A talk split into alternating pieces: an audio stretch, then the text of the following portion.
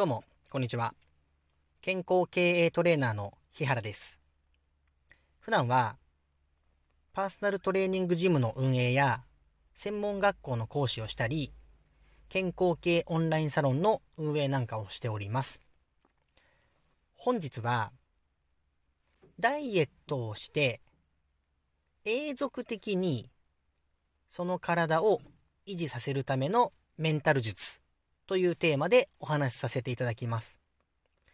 まず大前提としてダイエットをした時にリバウンドありきで行ってしまっている方が非常に多いというのを前提にお話を進めさせていただきます。これはどういうことかというと例えばダイエットをするということに対して脳みそが義務感を感じていると。例えば、痩せるために、じゃあ運動習慣を増やすという選択をしたときに、1週間に、例えば3回運動するという目標を持ったとしましょう。その、週3運動するという行動を、ダイエットが成功した後も、苦なく続けられているかどうか、ということですね。他に言えば、うーん、毎日食べる、食事を食べる量を減らすという目標にしたとしましょう。例えば、いつも10割ぐらい食べちゃうから、腹8分目で毎日抑えようと。そういう目的を持ったとします。そうなった時に、また同じように、ダイエットに成功した後、またなんか食べ過ぎてしまったりとか、うーん、なんかお酒やめたものをまた飲んでしまったりとか、お菓子をやめていたものをやっぱりまた食べてしまうとか、そういう方が非常に多いんですね。これって、なんでかというと、脳みそそのものが成長していないというところに原因があります。逆に言えば、脳の成長さえ見込めてしまえば、その、例えば食事を抜く、まあ、量だったりとか、運動をしていくというその継続性というのが、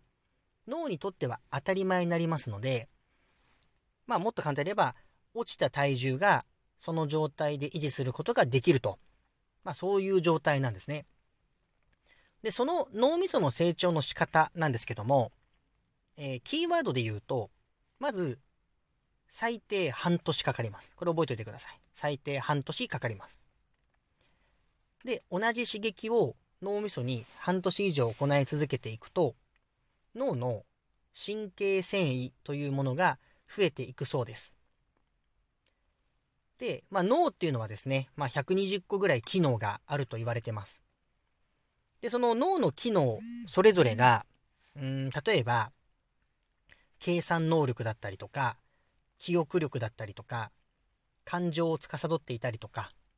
何か刺激が入った時に思考、まあ、すなわち考えていくということを脳は担っているんですね。まあ、筋肉の動かすような電気指令を出したりとか、まあ、いろいろあるわけですね、脳の機能。で、えっ、と、結論から申しまして、この脳のすべてを鍛え上げておくというのが、今回の答えでございます。あのー運動能力だけすっごい高くても、例えば記憶力が低かったりすると、まあ、そういうところの差から、まあ、いろいろありますよ。例えばですよ。うん、今日は食事いいかなとか、そういうような思考が出てきてしまったりするんですね。で、えーメンタルだけ鍛えようと思っても、やっぱり感情だったりとか、えー考える思考だったりとか、あの、いろんなものが、いろんなところに対して悪影響、まあ、いい影響を与えることもあると。そういうことがあるので、簡単に言えば脳全体を鍛えてしまいましょうということが、今回のお話でございます。じゃそのために何をすればいいかというと、これ至ってシンプルで、好奇心旺盛になりましょうと。もう一回言います。好奇心旺盛になりましょう。これが一つのテーマです。そうすることで、どんなものにもやっぱ興味って持つんですね、人っていうのは。でも脳自体が、まあ、常にネガティブで、何でもいいやって常に思ってる人っていうのは、例えば食事を買うときに、栄養成分とか見ずにね、カロリーとか、うん、炭水化物量とか見ずに、やっぱりポンポン買ってしまったりするんですけども、ちょっとでもそこに好奇心がある人っていうのは、やっぱりまじまじと見たりするんですね。でもこれって栄養成分を見るっていう目を使ってるんですよ。目。もしくは、まあ、動画とかこういうラジオでもいいですけども、耳とかから情報を得て、それを知ってるか知ってないかとか、ですね。そういう情報を知っている、知識を知っている。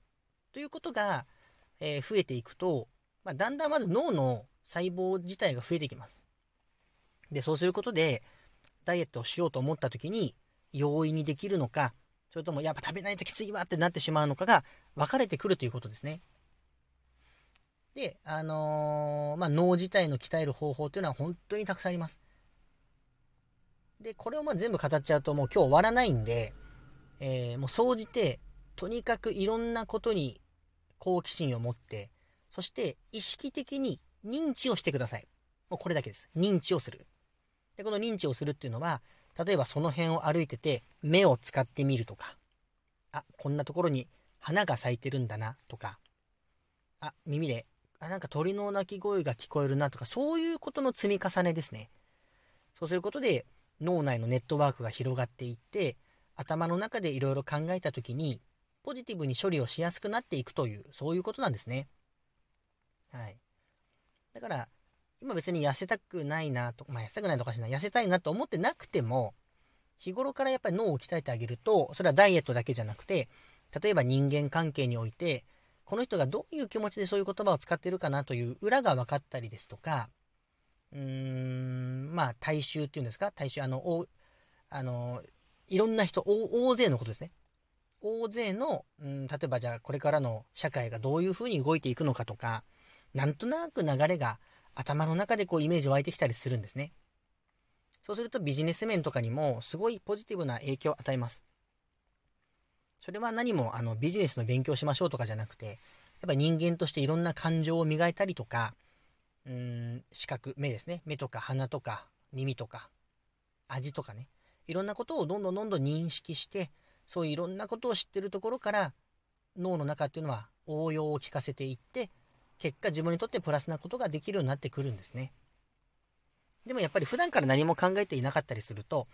例えばタバコを吸って肺がんになるリスクがあるっていうのを分かっていたとしても、あの、悪い意味で自分を正当化します。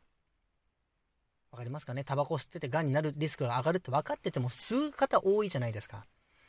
パチンコとかスロットもそうですね。負けが続いているのに、どっかで勝つと思って、でもトータルの収支を見たら、全然マイナスなんだこと普通にありますから。ね。でもそれらを総合的に判断するっていうのは、やっぱり脳みそなんです。恋愛とかもそうですね。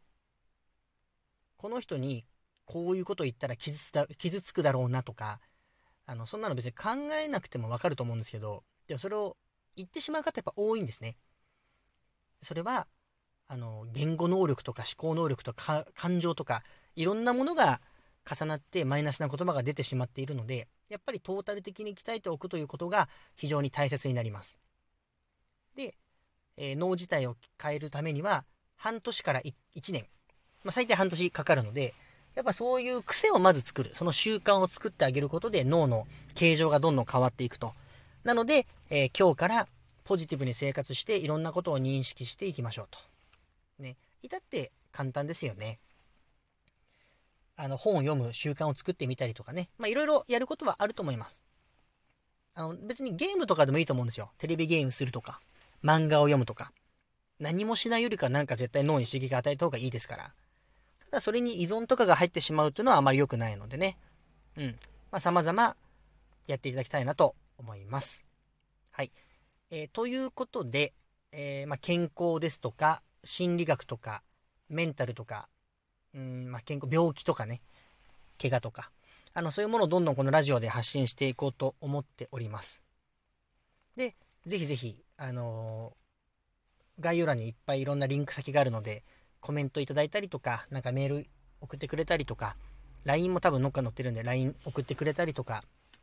そこにしていただければ、あの、頑張ってこのラジオで発信しようと思っておりますので、ぜひぜひよろしくお願いします。はい。えっと、オンラインサロンもね、やっていますので、ぜひ概要欄から飛んでみてください。はい。ということで今日は、えー、そういうお話でした。